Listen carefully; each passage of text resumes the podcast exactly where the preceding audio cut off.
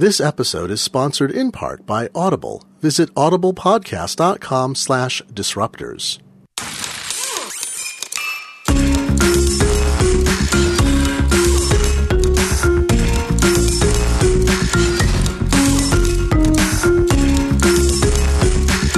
Welcome to The New Disruptors, a podcast that puts pen and paper in front of you and asks you to draw your own future.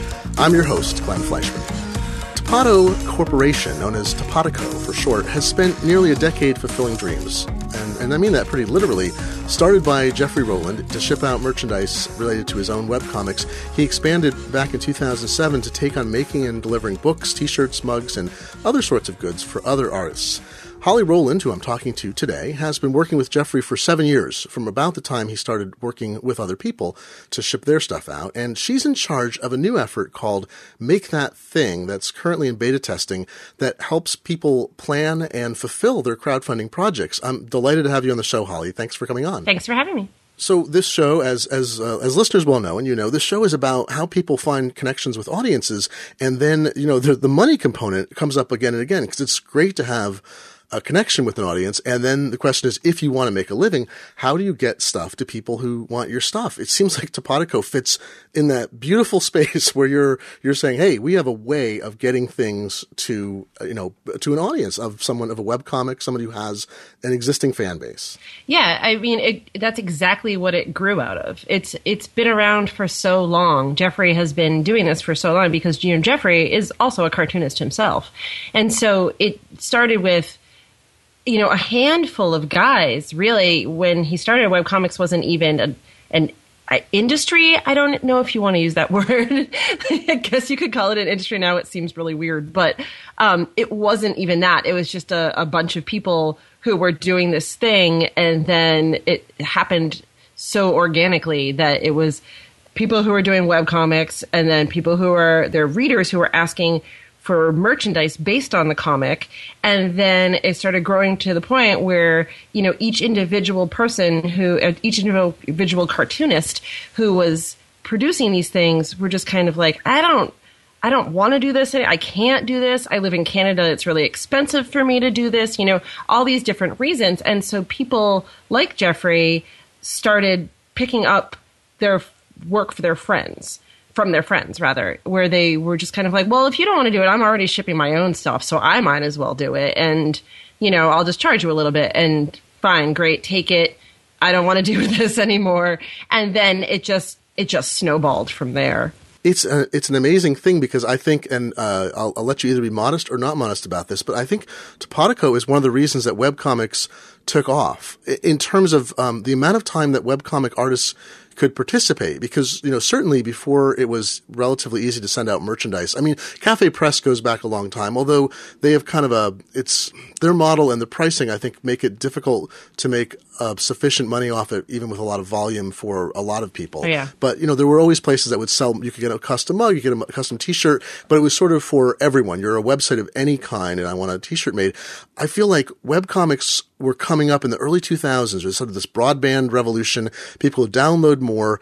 There was a bigger and bigger audience because people were suddenly on broadband, so they're on all the time. And you see this explosion of things all at once. And, you know, we talked to Zach uh, Weinersmith not that long ago about kind of that time frame. I keep talking to folks who, uh, you know, Rich Stevens, who does Diesel Sweeties, he also, I think, in the early 2000s, like they all started to take off because the audience was there. But you have an audience and that's great, but you still have your day job. I feel like Topatoco fit into that position where webcomic artists who said, how am I going to make a living off this? You were there to sort of pick them up and say, we can't guarantee you a living, but we can at least do the heavy lifting part. Yeah, I, that was that was the whole point too, because you know Jeffrey was able to not have a day job because of the things that he was selling because of the comic that he was making. And so it was just a matter of it really did just happen with a group. It was a group of friends, basically. Like uh, you know, it, started with with friends of his, and then sort of branched out from there. And the thing is, is that webcomics, you know, you can take this at whatever it's worth, but webcomics is and was a revolution of sorts, where it really showed people like you don't have you can do your work and you don't have to shop it out to DC to Marvel to the big houses. You don't you don't have to sit around and wait to be published by somebody. You can publish this yourself. You can make it happen yourself. You can really like this is this is your thing and you get to keep it your thing and there's no editors to tell you what to do and there's no you know there's no marketing people saying that you're not marketable enough and it's just a personal relationship between you and your fans. And so Topatoco, as it formed, really wanted to maintain that. We didn't want to be another big publishing house that was just there to exploit the same things that the other publishing houses were doing. We wanted just to be kind of uh, almost a liaison.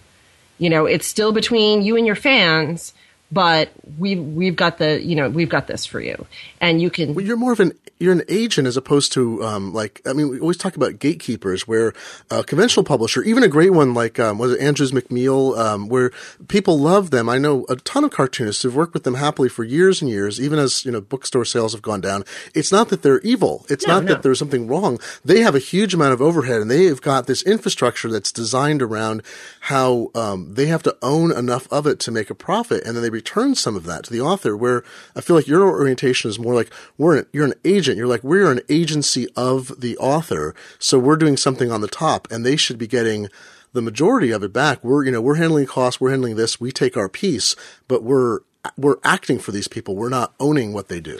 Yeah, they we two big things that we feel very strongly about is that the artist always makes more than we do off of any given product. Yeah. And the other thing is that um, the artist always still owns their work. We have a non exclusivity contract. So you can take, you know, it would, even if we publish a book, you can take that book and you can sell it wherever you want. You can sell it at conventions, you can sell it on Amazon, you can sell it, you know, on more than one website. And if that's what you want to do, if that's how you want to get your book out there, then that's totally fine with us. That there's Oh, that's yeah, great. Yeah. There's never has been and there's never going to be a thing where we say like this is the only place you can buy these items and that's I, I, think that's part of the new economy thing here too for people or creators is that they have to have lots of different places to sell. That if they're going to make a living, they can't just be. And I shouldn't say that. There are a few people. I mean, there's always the outliers who can do one thing, and from advertising or sponsorship or direct sales of one kind of thing, they can do well. Or you can have a juggernaut like Penny Arcade, which sure. which is like you know yeah. Death Star size operation now with a huge charity and a huge TV, you know, or a web TV. And you've right. got so much that goes on. They're they've become this vast thing, but they're um, one outfit like this. And then when you go down to the level of where a lot of people are actually making some or all of their living, those folks, from what I know, they do commissions. They sometimes do illustration. They do their own work. They go to conventions. Um, you know, there's this whole range of things they have to do. And if you had, if your model had been, we're your exclusive outlet, then those folks either wouldn't have signed with you, it seems like, or they wouldn't have been able to go from maybe a part time to a full time living doing the webcomic. Oh, absolutely. You can't just have a tunnel that that goes directly from the creator to the store. Like it can't just be that one, you know, one back and forth. Like there has you have to branch out. You know, a lot of people spend most of their year doing conventions just to get their their stuff out there. You know, so they're they're selling it anywhere from you know, six to 15 different shows around the country.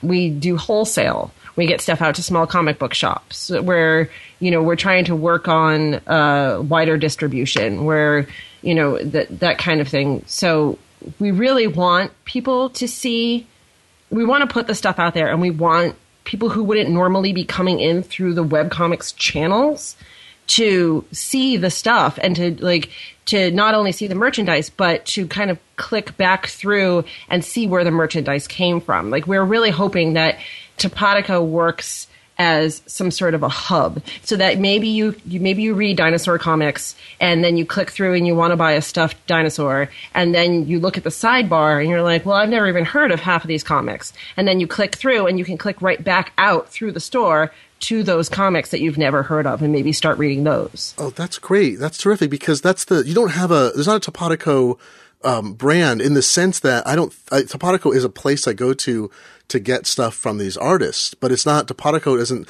the Topatoco line of blah blah blah No, no, or no. Topatoco puppets or it's and that's the thing that's missing. Same thing like Kickstarter doesn't have a Kickstarter is a place, but everything there is a project. There's no Kickstarter thing you're putting money into Right. that's for Kickstarter. Right, right, exactly. I, I love that. I also, you know, I think people when they visit topatoco.com, T-O-P-A-T-O-C-O dot com, it'll be in the show notes, the links, uh, they'll find that I think uh, you know, you don't have every webcomics artist, obviously. I mean, some are doing their own work to fulfill. Some work with some other companies that are not that many, but there's a few like what you do, and um, and some don't sell anything, obviously. But when you go to the site, you see these, you know, sites things that people know extremely well. Questionable content, Jeph Jacques, you know, for instance, or David Malki with Wondermark. These are not um, unfamiliar um, web comics, uh, dinosaur comics, for instance.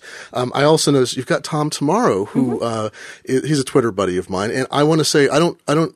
Uh, he doesn't owe his place on your site to me, but I've been chipping away at him for I think three years. And last year when he finally said, "Oh, I'm going to have a plushy Sparky, and I'm going to be working with these guys," I'm like, "Yes." I've been saying "Whispering is by Moon," Topatoco, Topatoco, Topatoco, Topatoco, just saying because I think there's this perception, there's a split between uh, he's an editorial cartoonist who does you know stuff that that looks funnier than it is in the sense that it makes you think, but it's in that style. And um, Matt Bors is an old uh, buddy of mine too, editorial cartoonist who just did a Kickstarter last year. I've I've gotten into that community a, a bit, mostly through Twitter, and there's this resistance where they don't see themselves in opposition to webcomics, but they don't feel like they can take advantage of the same thing the audience, the dedication, the plush dolls. But you seem to have cracked that open. I mean, with Tom tomorrow, uh, Dan Perkins is one of the biggest, I'd say, brands in the sort of alternative editorial cartooning world. But you figured out, um, how to break into that. What did you take as an approach to find his audience or to bring his audience in to what you're doing here? He brought it to us. Hmm. Yeah, he brought it to us. We we got an email from him and we're just starstruck. We were so excited because we were we've been big fans of his forever. I mean, I've been reading his his comic probably since high school maybe. I mean, it's been me too, it, you know, it's been in the alt weeklies forever. So I, you know, whenever Jeffrey turned to me and said, "I just got an email from Tom tomorrow," I was like, "You've got to be kidding me! Like, do whatever you can, just because we're such, you know." And that's the thing is that Topatoco is curated. It's really we really work with people that we really stand behind the product that they make. We stand behind their art, whether it be a comic, and we're not we're not just. I know people think of us mostly as a webcomics company, which is completely valid because we are mostly web comics.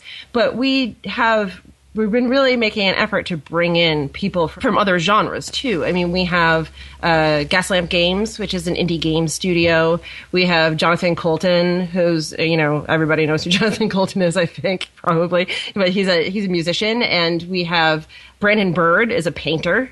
And you know, and I I know I'm missing somebody. Well, you've got you've got like ma- maximum fun. Yeah, that's and true, Seeing yeah. like your meta Yeah. meta filter things that sort of fall outside of that category, but are part of the same world. Right, exactly. The Venn diagram of people who like all of these things. Is really like I'm a I'm a big Max Fun supporter, and I go to Max FunCon every year, and you know a lot- I've really become kind of I I'd like to think I become part of their community, and so that's been amazing to really find out that all of these people that is one place I, I went to Max FunCon and I didn't have to explain what I did for a living.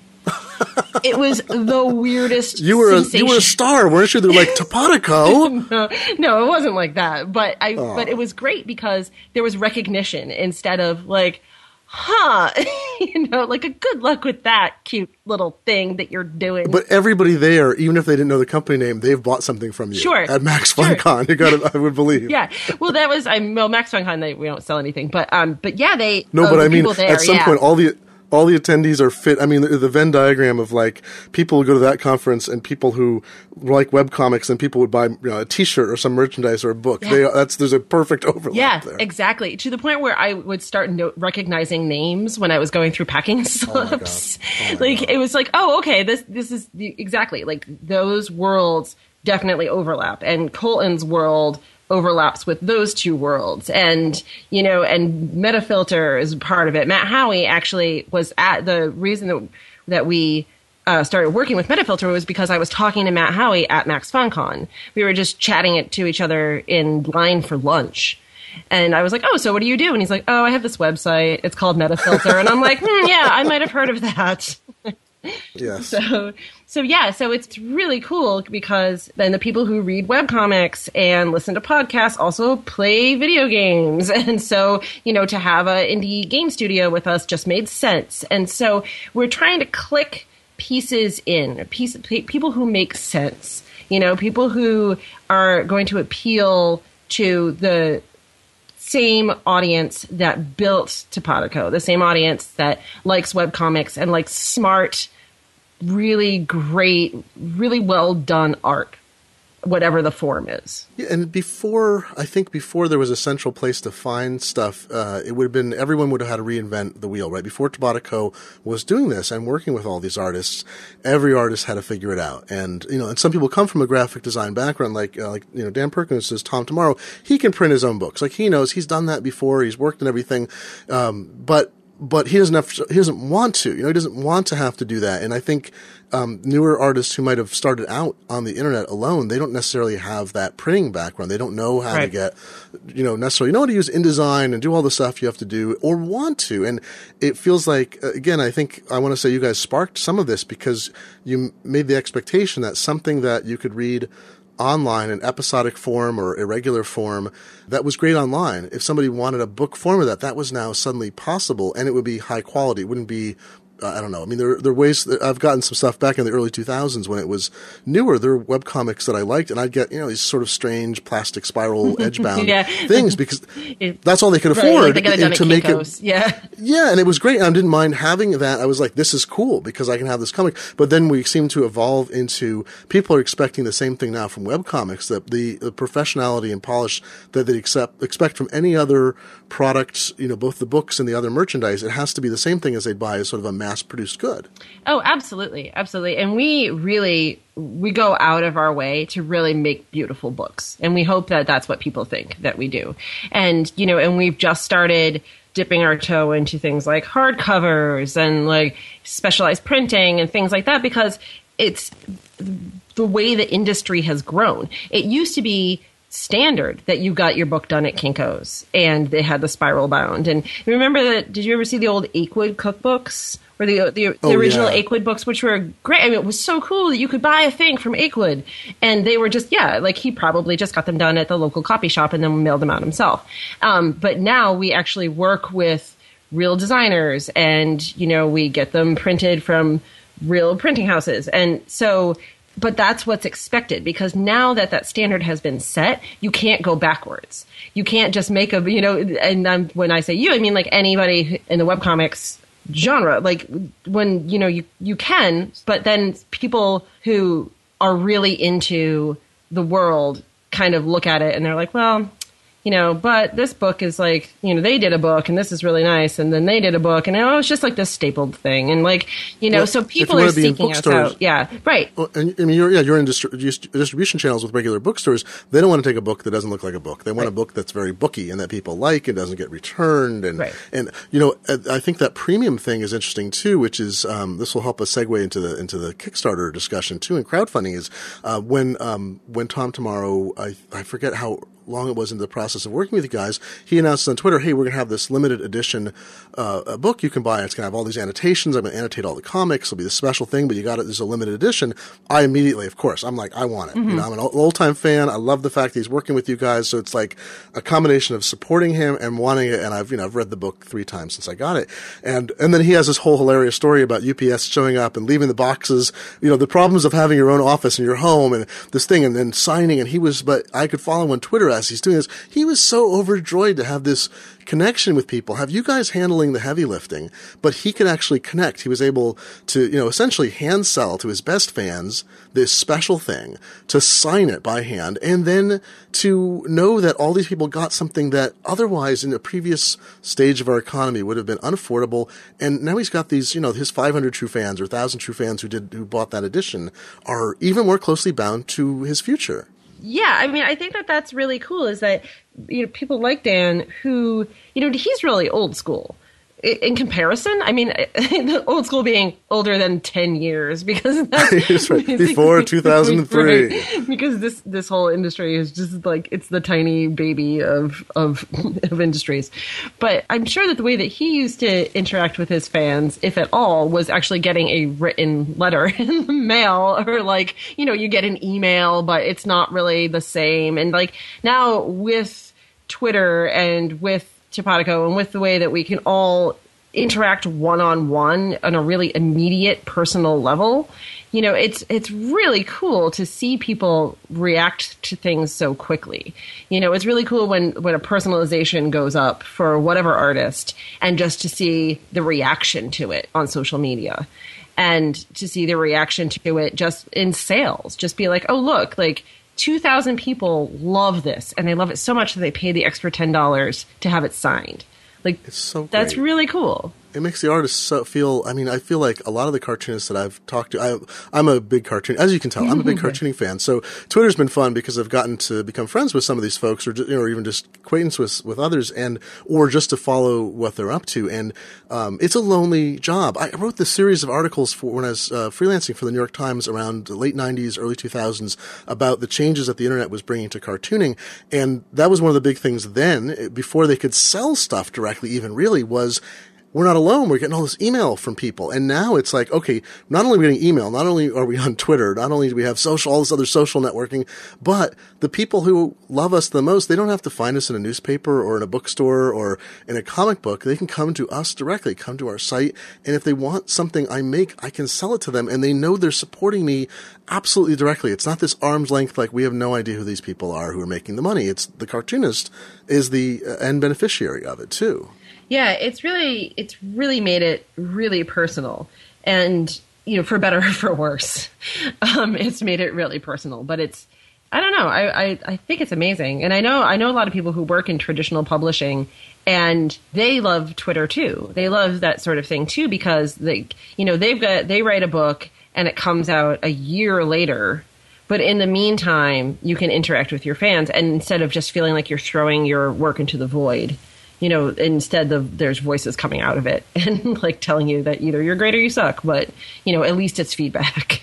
Let's pause to thank a sponsor. An event apart, a design conference developed and run by Jeffrey Zeldman and Eric Meyer is the preeminent event for people who make websites. The conference is jam packed with information that you can put directly to use. Your head will be crammed full of new ideas after every session. I know mine was after I attended in Seattle. Jeffrey and Eric pulled together 12 of the leading minds in web design plus their own expertise for two days of nonstop inspiration and enlightenment. They have an optional add-on workshop day on multi-device web design. Upcoming events are in San Diego, Boston, Washington, D.C., Chicago, Austin, and San Francisco. If you care about code as well as content, usability as well as design, an event apart is the conference you've been waiting for. Go to aneventapart.com slash new disruptors. That's aneventapart.com slash new disruptors. And now back to the podcast. Well, it's also this thing, if you can amass a reasonable number of followers on Twitter and Facebook and, and, you know, through other means that you've got an audience who, when you say this is on sale, they suddenly buy mm-hmm. it. You know, whatever percentage is going to buy it, they do it at once. I know it's pushed some authors, I think, have gotten into bestseller lists, which then pushes more sales because they're in people's mind right. because a fraction of you know the, the, some fraction of their of their fan base went and did something all at once. The book's on sale and like Amazon gets five thousand orders in five minutes, and it thing shoots up to number ten, and people are like, "What is this?" And they find it because it's number ten, and it, and it has a feedback process. So it seems like there's a beneficial explosion effect there too. Well, yeah, I mean, look what they did with Machine of Death you know, when they released the first Machine of Death book, they were like, okay, wouldn't it be funny? Great. You know, like, it would be great, yeah. but it wasn't like, they weren't like, ha ha. but they honestly were like, I don't know. Let's see if we can pull this off, you know? But they were like, they did. They, they got it to number one, didn't they? Got they got it to number one. so crazy. They got it to number one on the same day that Glenn Beck's book came out. That was great. Was yeah, because it's right. You don't need Amazon's interesting because it's about acceleration. Right. So if you can, I mean, their thing is raw. It's like some the formula has never been disclosed. It's like Coca Cola, yeah. but the, but it's acceleration. If you can sell a lot of books really fast in short periods of time, you can overwhelm books that have sold you know a million copies over over two years. Right. There, you know, there's a related issue I wanted to ask you about. I got into this a bit with uh, Craig Mod on a recent podcast, who, who writes a lot about publishing and has been publishing himself.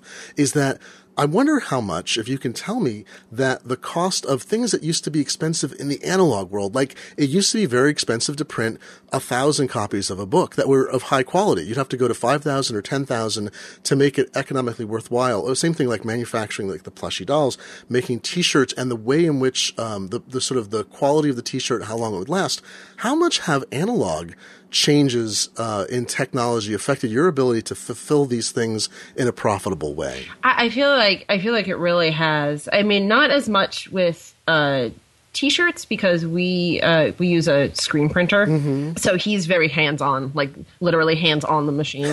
like, I mean, he has giant machines that do it for him, but it's not a digital print or an analog print. But um, but yeah, as far as printing books and the plushes and things like that, I don't know if we'd be able to have afforded this 10 years ago.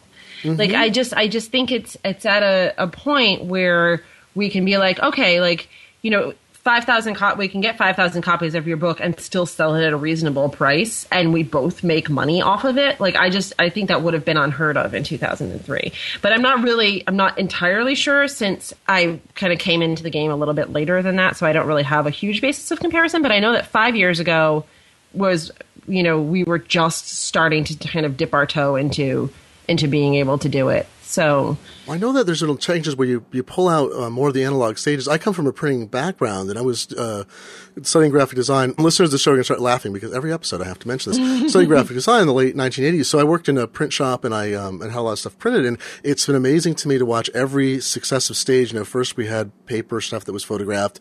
Then you had direct to film. Then you have direct to plate. And then I think there's even imaging on, I mean, there's modern technology where it's imaging on plate for unique prints that is astonishing too. But every step makes it easier to have smaller and smaller runs because the make ready and overhead are so much lower. The fact that you can deliver a PDF file that's sort of your proof at the same time yeah. takes out, you know, thousands of dollars yeah. and, and, many, many FedEx trips. Um, and I know that disappeared years ago, but it is interesting because I think people overlook the analog part of it that part of your business is there's a huge audience and you can reach people, you can work with people of huge audiences who then come to you. And then part of it is that the analog side has made it affordable.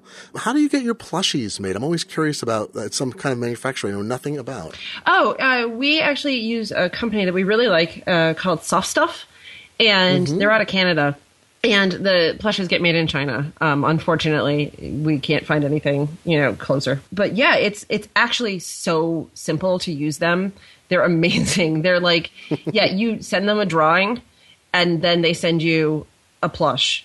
and they're like, does this look like the drawing? It's pretty much, well, first they send you a photo, and they're like, does this look like the drawing? And then you say either yes or no, and they send you a plush, and then they're like, does that does that look like the drawing? And you're like, this is fantastic. And they're like, all right, see you in three months, and then they send you a whole pallet full of stuff. It's the it's the easiest thing. Like I had no it's idea so how funny. simple it would be but yeah, it just like I when we have our clients do them, like we're just like just send them a 360 turnaround, and they just you know sketch out what they want, and they give them the the you know CMYK colors, and then it's done. Oh, that's so funny! Yeah. It's, it's right. That's it's the next will be 3D printed in your office. Yeah, seriously. 3D 3D plushies. Uh, well, so this this is actually probably a good transition into the crowdfunding part of things because so your business so far it was it started as and what you spent years doing was kind of the conventional thing is you know you've said all right there's an artist they've got a uh, they've done a thousand cartoons we're going to produce a book with them they you know sort of meet our curatorial aspects we think they fit into the artists we have now. We're going to make the book. We're going to print it. We're bearing all the upfront costs. We've got a warehouse somewhere with it. Then we sell them, and over time we make this back. At some point, you turn between uh, the expense you put into it into actually making a profit in every book that's sold from that point forward. Right, standard business. Mm-hmm. So crowdfunding suddenly explodes, mm-hmm. right? Starting 2009, 2010, it starts to grow in power. Now it's this incredible multi-hundred million dollar force. And I could, you know, you could tell from the beginning, this was a place webcomics artists and other artists went to because it was a way, again, they could gather their super fans together who would help them bring something into existence. But then you have the same problem. Fulfillment is so difficult. Everyone has to invent the wheel again. You have this neat new idea, make that thing that you're just in the throes of beta testing with, with some early folks. How is make that thing going to work? Uh, uh where does that fit into this ecosystem? Well, I think that it fits perfectly into the ecosystem because it's basically doing what Topatoco did for for webcomics for independent artists. It's doing that for crowdfunders um, which are usually the same people.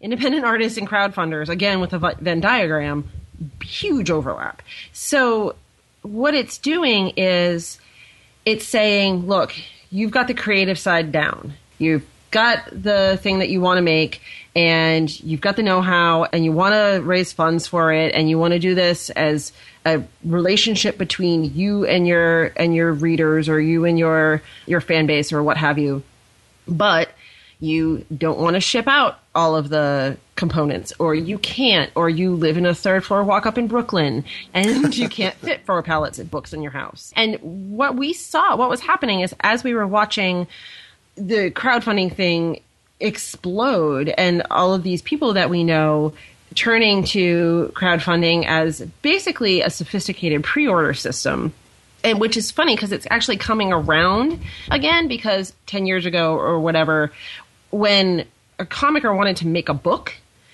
they that's how they did it when you wanted to sell a t-shirt you ran a pre-sale so that you knew a pre-order so that you knew how many to print and so that's exactly what's happening with Kickstarter is now it's sort of like, well, I kind of want to do this, you know, with some people they're vanity projects.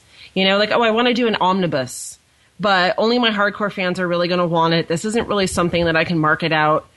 I wonder how many I need. Let's try to figure this out. And that's and that's why they're doing Kickstarters and such for them. But then it's the same thing. It's what we're doing is we're testing this with people who are already our clients, not only because we already have a relationship with them, but because because they don't want to do their own t-shirts or they can't do their own t-shirts and books and things. We're already handling their stuff for them. So we're just handling their stuff for them in a whole different realm. I don't know. That's the word I'm looking for. But well, it's you're you're backing up into the whole. You're helping them plan too, though. Isn't that one of the key things? Is is I know that budgeting for uh, and figuring out the levels for a Kickstarter campaign or Indiegogo campaign can be sort of maddening. And you'll see some like Order of the Stick, which I've talked about a number of times in the podcast, that sort of broke through the wall with that million dollar plus uh, crowdfunding. They had like 73 different things. Yeah. And, and, but also what was weird is they actually had significant amounts of money come in at each of those crazy numbers of levels. I know that since then people have, have looked at that, I think, as a lesson both, hey, these guys did really well, but also, wow, did they have to fulfill so many different things? So um, I've seen that again with some other artists will come in and they'll say, we've got five things, you know, we're going to do this, Yep. this, this, and this. And others come in with 50.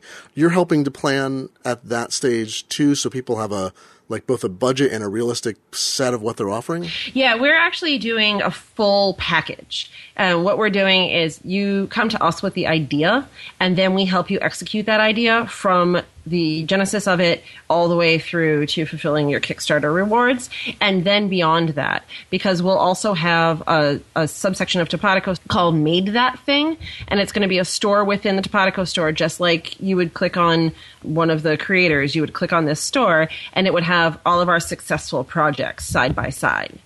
So if you want to, you know, you, you want to make a game, say, and so like, you know, let's use like the Machine of Death card game as an example. They, they make this game. We help them produce it. We ship all their rewards for them. And then they still have, you know, their- that, that Kickstarter was so successful that they've still got 5,000 more games Right. you know and what's going to happen either dave malki can keep it in the living room of his la apartment and like you know and and he and his wife can sit on it to watch tv or we can sell them and he'll have a store all set up and ready to go Are you concerned about, or have you seen any, even in these early stages, any backlash from people about that sort of um, what is crowdfunding about problem? Like, I know that already with some people, as it's moved into more advanced stages, you'll get people who don't back but will carp at a project and they'll say, well, this is no longer about the thing I thought it was, which was making something happen. It's more like, like it is more like a pre-sale or now the creator is so much further removed, even though this is their thing. They still own it. I mean, they have the copyright. You're still facilitating. But the feedback is you'll see on Twitter, you'll see on websites, yeah, the creator isn't as involved because other people are helping. Are you seeing any blowback from that? Are you concerned? Is there a way to manage how, how the creators market this so that it's understood what your role is in, in this kind of thing? we haven't had any of that directly i have seen that happen and frankly i think it's ridiculous i, I really do mm-hmm. because it just it's so it's such an entitled complaint you, you know, it's such a like like this is somebody that they're not your friend and they don't owe you a personal relationship. And so for people to complain that they've they've got someone helping them to produce a thing that is ultimately for the people that are complaining about it, like they're not making the thing for themselves. You know, they're not making an omnibus so that they can have 5,000 copies of an omnibus and just be like, I've done it.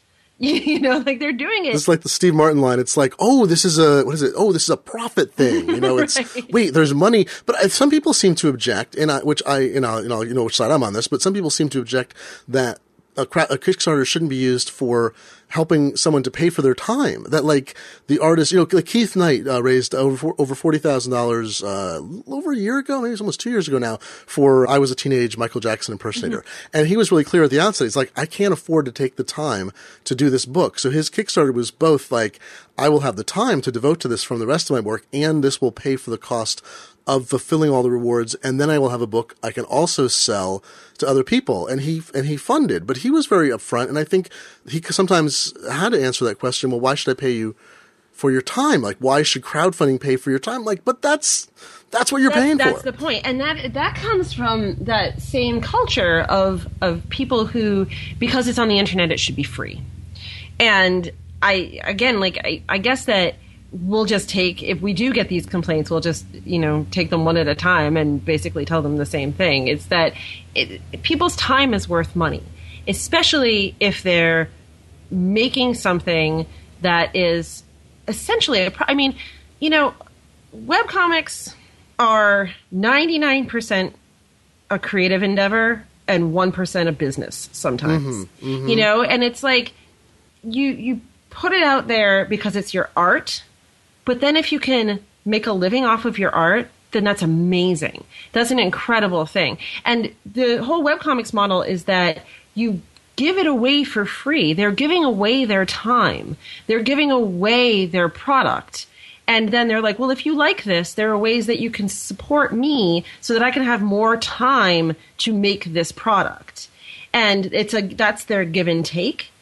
But for people to complain, you know, these are I mean, these are the same the I, I, always feel like they're always the same people, and not to make a rash generalization, but I always feel like it's the same people who bitch when an app goes subscription based. Yeah. Yeah. You, you know, it's just like, oh, but I've been using it for free, and now it's two dollars a month. It's like, but you know, and I can't live without it. Well, then pay the two dollars a month. like, you know, like if you can't live without it, if it's really making your life that much better, like just pay for it. I don't really understand the like, but I've been getting it for free. Why can't I continue to get it for free? And why do you need to work anyway? like, well, it's funny. The webcomics thing too is that most webcomics are free. There's yeah. very few that are subscription based, or it's and voluntary, or what have you. Ones don't they they don't have the same reach.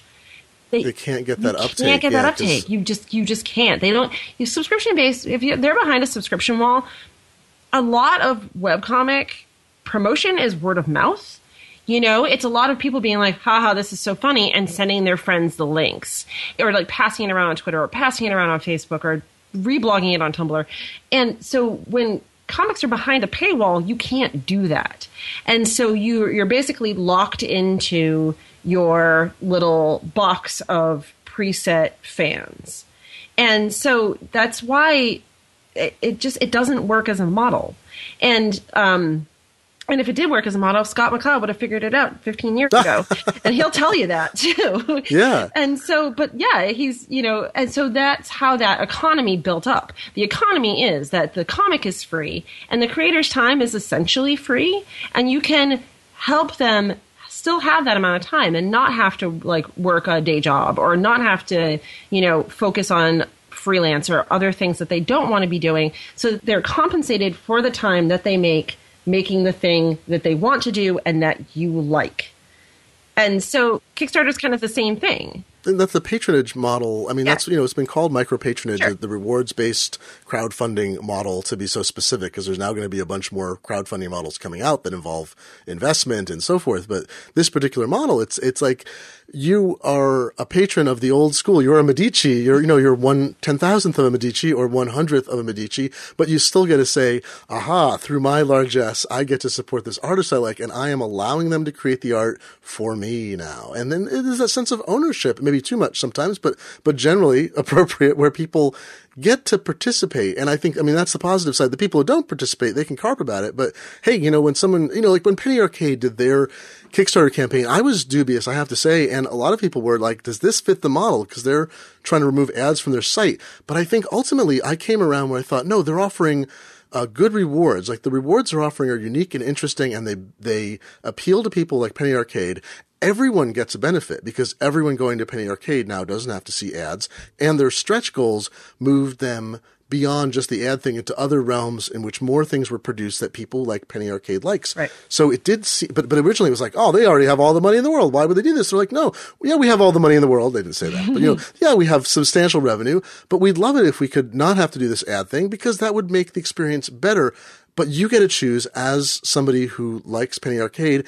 The people don't like it don't have to contribute. The people who do can contribute and benefit, you know, a hundred times the number of people who contribute get the benefit when they come to the site.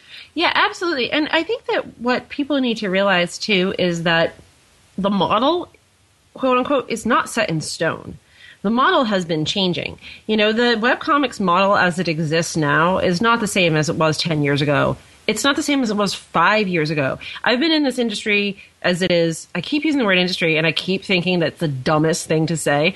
But like, but it's No, it's what big- it is. it's- it's now, big enough. Now Now it's an it's industry. There's- there's money um, in it. But the the webcomics industry, like I've been in it for seven years now, and it's vastly different than when I started. Let's pause to thank one of this week's sponsors, Audible.com. Audible is the leading provider of downloadable audiobooks. It has over 100,000 titles in its catalog across almost every genre. Listen to audiobooks anytime, anywhere on your iPhone, iPad, Android phone or tablet, or Blackberry, or on a desktop computer via iTunes or other software. Audible is offering New Disruptors listeners a free audiobook as part of a 30-day trial. Go to audiblepodcast.com slash disruptors to take advantage of Audible's offer. Use it to listen to Rin Tin Tin, a book written by my friend Susan Orlean about the most famous dog in the world. Susan narrates the audiobook. That's audiblepodcast.com slash disruptors. Let's return to the podcast. and it's you know I like to think that we're a piece of it, but it's it's absolutely true. I've watched so much change in a way that like that I can't even justify with how what it what's it like what it's like now that against what it was like t- in 2005 it's just crazy crazy different. And i feel like the same thing applies to kickstarter and to crowdfunding. The same thing applies because people are manipulating it. They're finding new ways to make it work. Mm-hmm. You know and you see these little cottage industries we're not the you know we're not the first ones to pop up and say hey let's help you do the thing that you want to do you know we're the first ones to do it in this way i think well maybe not the first but i mean but we're we're doing it in this particular way but there are other things there's um, there's this company called BackerKit that um, is a fulfillment house. You know, they've been doing this for a while already. It's because you see the need. It's the same reason that Topatoco got founded is because we saw the need. People needed our help, and we could we could we were like, we know how to do this. We're already doing this. We know how to do this. Let us help you. And so when we were watching people struggle with their Kickstarter management and fulfillment, we were saying the same thing. I turned to Jeffrey and I said, "But this is what we do. We know Yes. how to like this is what I do all day. This is what we do. We do project management and we do production and we do fulfillment. I just want to help these people. Like, you know, it's like my natural instinct. It's just a difference about it was where the the stage at which the money comes. It's exactly the same thing you do. It's funny because I've I've been joking about like Jonathan Coulton when I interviewed him not long, uh, not long ago is saying, you know, you've been doing crowdfunding for a long time. You've just been doing it the other way around. Like you make something and you sell it. But it's you know, it's like retail sales is just the inverse of crowdfunding. And and crowdfunding. Uh, one of my editors at the Economist uh, has a book coming out about social networking that goes back like hundreds of years, like in coffee shops. It's a very interesting book. And he pointed me recently to this excerpt he'd found from the 1600s that was a crowdfunding proposal and it reads the language of the thing is ridiculous. It reads exactly like it has rewards and levels and what will happen if the thing is funded. And you're like, okay, I knew crowdfunding wasn't precisely new because pre-sales, but holy cow, it's just the, even the form and the thinking about it. But I think there's the spaces in the ecosystem for companies. You are already set up and I know there are new companies being founded specifically for this. I've interviewed the folks at, uh, Mm-hmm. outgrow.me, .me that do the back end thing for, because they were like, you know, the guy who started the site said, I was trying to find how you bought products once they'd been fulfilled on Kickstarter where could yeah. I find a pen type A or something like that? And the answer was, it was very hard. You had to go to these sites and the, the same problem your web comics artists had. Every designer was having to reinvent how to ship things mm. if it wasn't part of their business. And very few had made things of this scale before. Now you go to outgrow.me and you can buy like, I think it's 100 or 150 different things that were, uh, you know, pro- that were uh, uh, more like industrial design products that were made. And the artist, the, the, you know, designer is getting most of that money. And these guys are distributors and fulfillment. But they started that from scratch. You guys existed and just said, "Hey, I, I love that notion. yeah. like, we're already doing this every day. We just just move the dollar pipe to." But this this puts you in more of a I want to say a traditional publisher position too at some level because you're setting everything up with the artist. Is there are you charging advance fees or do you only charge if the Kickstarter completes? Or are you doing something that's more like an advance against the revenue that will come in? No, the way that we're going to work it actually is that we are going to run the Kickstarter through us. Like it'll be the artist Kickstarter, mm-hmm. but the the money will actually come straight to us, and then we pay them out at the end. So the the the way that it's going to work is that you know you get a pile of money at the end of a, at the end of a successful campaign and you get a pile of money and then there's basically a pie then you have to you know you have to slice the pie and it's the majority of the pie is going to go to the actually producing the thing that you raised money for. And then you have to ship it all out and that's not cheap. And then you have to, you know, and sometimes you have to buy boxes to do that and da da da da. We're going to take the piece that's left and we're going to to take our fee and then just cut the artist a check for the rest of it. That's great. I mean, it's an interesting model. So it's it's the same model you have now, but you're absorbing more risk at one level, but not at another, right? Because until the money comes in, you just have had to put the time in the planning, yeah. but you already know how to plan for books and you'll have done mul- multiple campaigns. So I know you won't have a cookie cutter approach because everyone's different, but you're going to know what works and you'll have be able to do this over and over again to figure out what works best. Yeah. Yeah. I mean, that's, that's the idea anyway, hopefully. There's so few people been able to do more than like two or three campaigns. I know people have advised on campaigns. In fact, one of your, uh, one of your mm-hmm. artists, uh, Dave Kellett, who's, uh, got the movie stripped. I talked to him about that for an Economist piece not long ago. It just fulfilled its, or they just tipped the, they did their second Kickstarter campaign, but he's done two and he's very experienced right. because he's done, he's done two. And, uh, you know, I know some people have done three or four even, but, you know, no one to date really has done 20 or 50 projects for other people. Right. Well, yeah. I mean, it's, I think that part of that is because the whole thing is so new you know and then also the other thing too is that some people once they do one campaign they just can't they just can't. Like the next one of the next projects we have coming up is um, again another one of our clients. His name is Tyson Hesse, and he does a comic called Boxer Hockey, and he wanted to do a plush frog for his like that ties in with his comic. And so we were like, oh well, we'll run it as a make that thing project. And and he's like, great, because I've already done one Kickstarter and I almost went bald from tearing my hair out. I cannot. Oh yeah. He was like, I just can't. And you know, and he didn't have like a like he had a very successful campaign. It was not anything along the lines of Tomorrow Girl and Machine of Death, which is the two that we just finished. But he was just kind of like, I hated it. I hated every moment of it. Please take this for me, you know. And so that's the kind of approach. And then you know, and also um, Canadians cannot use Kickstarter. Oh, is that right? It's yeah, only available in the UK in, and the, America and in, in the right US. And I know, you know, and so what I know I know a bunch of Canadians who have done it and they always like have their friend helping them do it or like having their friend helping them set up or whatever. And so you know, we we can use Kickstarter because we're in the U.S. So you're saying because you're based in the U.S., you can run Kickstarter campaigns from your own account for people who aren't resident here. Right, right. That's a great thing. The, the, you know, I know, I know there's a lot of pain with Kickstarter, and I've talked to people as well. I've talked to I don't know how many, feels like hundreds now. People have run campaigns, and and for some of them, they're like, "This, is, I I did it. It's great, but this is like a once in a lifetime thing. It was great, and I raised X dollars, and oh my god, I'm never going to do it again." But but it moved them to a new realm. And others like, no, this went well and I learned a million things. And the next one I do is going to be like this. Right. And some of them now have already done that next thing or the next thing. But yeah, there's that huge difference. Like once, Mean, that's where I'm, I'm curious where you wind up fitting in this ecosystem because you're now a choice. It's like I can do a Kickstarter by myself. I could work with Topatoco. I can work, make that thing. I could, you know, work with this other company on the back end. Like once I'm done, I could ship my products or books off to this other place that then handles post Kickstarter fulfillment for me. So I don't have the house full of, pro- you talked to like the glyph guys in the early days who were like hand melting, you know, their product and have boxes piled everywhere. It's like, no, you can, you have other options now. And I think that's where the ecosystem is grown, right? Is that you are now going to be another option in the array of things that people who want to use this mechanism can now turn to if they don't want to do everything themselves. It, it's actually funny that you mentioned the Glyph guys because uh, because Josh Newman came to me after their last after Mobile Frame Zero and said, "I can't ship. I can't. I can't ship all of this." And this is before we. This is we had kind of just come up with the idea for Make That Thing and hadn't even really talked about it in any seriousness mm-hmm. yet.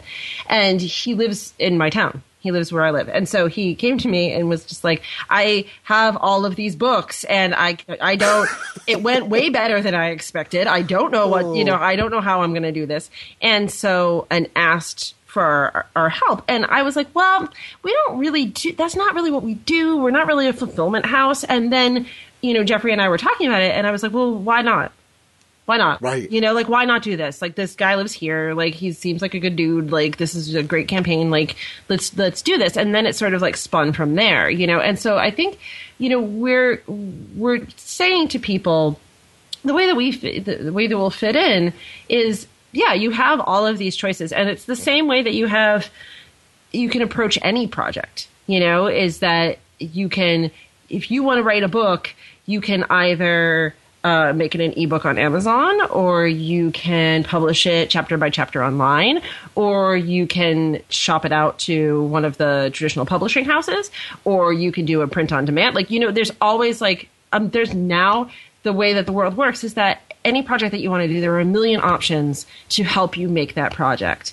And so we just fit in the same way. You know, it just depends on how you like to work. And if you are a creative person who either has no interest in handling it, does not know or does not know how, or just can't for any reason, or a combination of the three, then that's where we come in. We're for people who have an idea and just want to be like, I have this great idea, and then just ask for help. You know, like, just, I have this great idea, help me make this. You solve the problem of success too, though, where if you're, I mean, so in, like Jeffrey's case, as you describe, or, you know, the folks who they set out to raise, um, this happened a little bit with Rich Siegel. His campaign went quite a bit over, not Rich Siegel, I'm sorry, but Rich Stevens, Yeah. who's friends Yeah. with BBEdit's, Rich Siegel.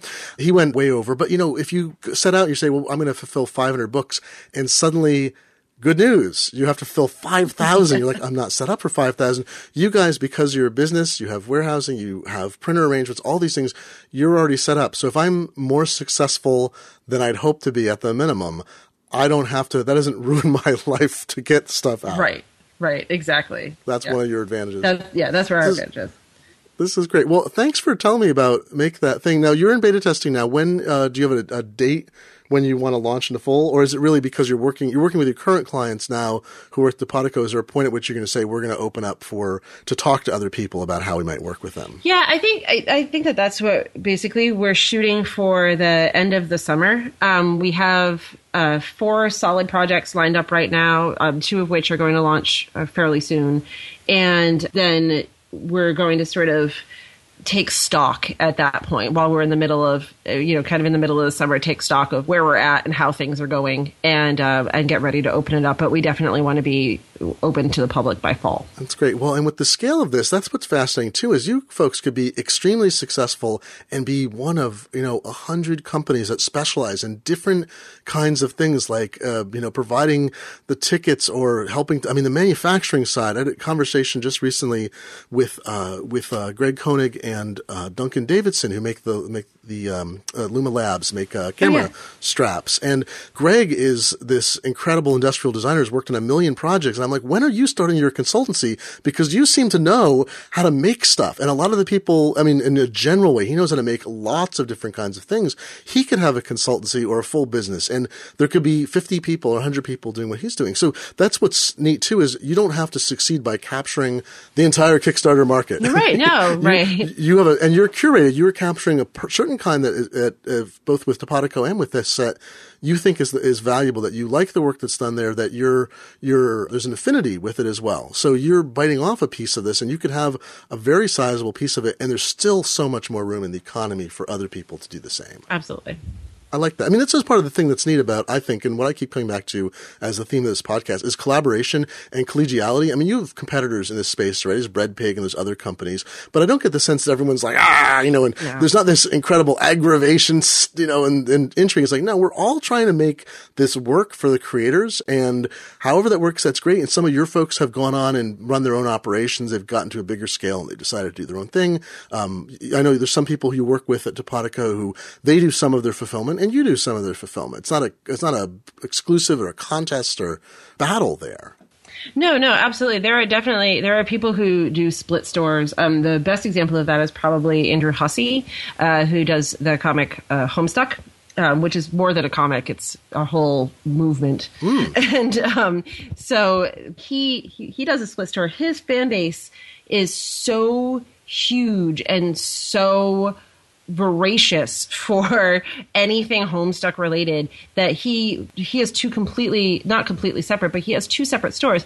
He has What Pumpkin, which is his own business that he um, and his crew run.